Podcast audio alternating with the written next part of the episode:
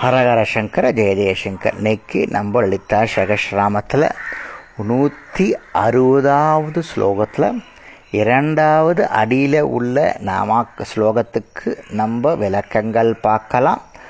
கல்பனா ரகிதா காஷ்டாகாந்தா காந்தா தவிக்கிரகா அப்படின்னு ஸ்லோகம் இது நம்ம இன்னைக்கு அனுபவிக்கலாம்.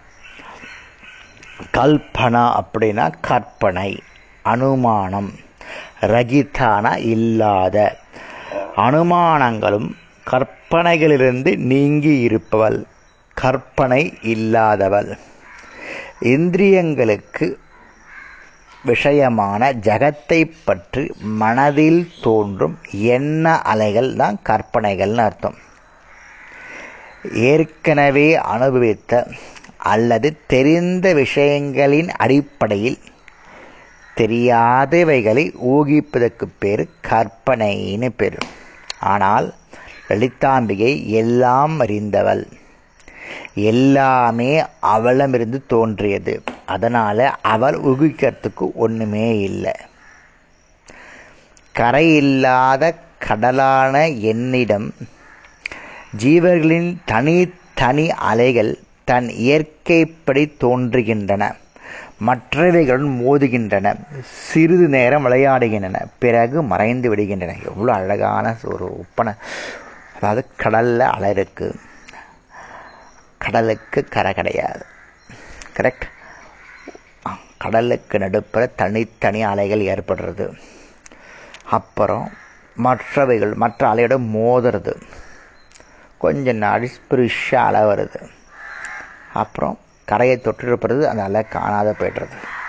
இந்த மாதிரி கற்பனை விஷயங்களுக்கு எல்லாம் எட்டாதவள் இந்த எழுத்தாம்பிகை. எவ்வளோ அழகான உமை பாருங்க. காஷ்டா அப்படின்னா உச்சி முகடு.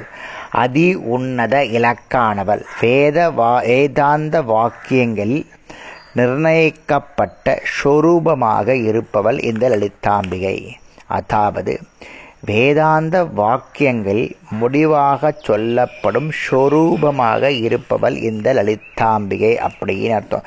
வேத ஸ்வரூபமாக இருப்பவள் லலிதாம்பிகைன்னு அர்த்தம். அகானா அழுக்கு பாவங்கள் அந்தன முடிவு பாவங்களை நாசம் செய்பவள் பாபத்தை போக்குபவள். அகம் என்பது பாபம் துக்கம் இரண்டையும் குறிக்கும் சொல். இந்த இரண்டையும் நாசம் செய்பவள். அதனால அம்பாளுக்கு பேர் அகந்தா அப்படின்னு பேரு. காந்தானா அன்புக்கு உரியவர். அர்த்தனா பாதி விக்கிரகானா தோற்றம்.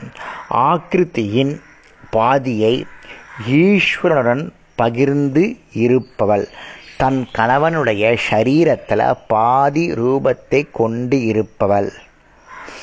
அர்த்தநாதீஸ்வர ரூபம் சொல்வாள் அதுக்கு இது பேர்.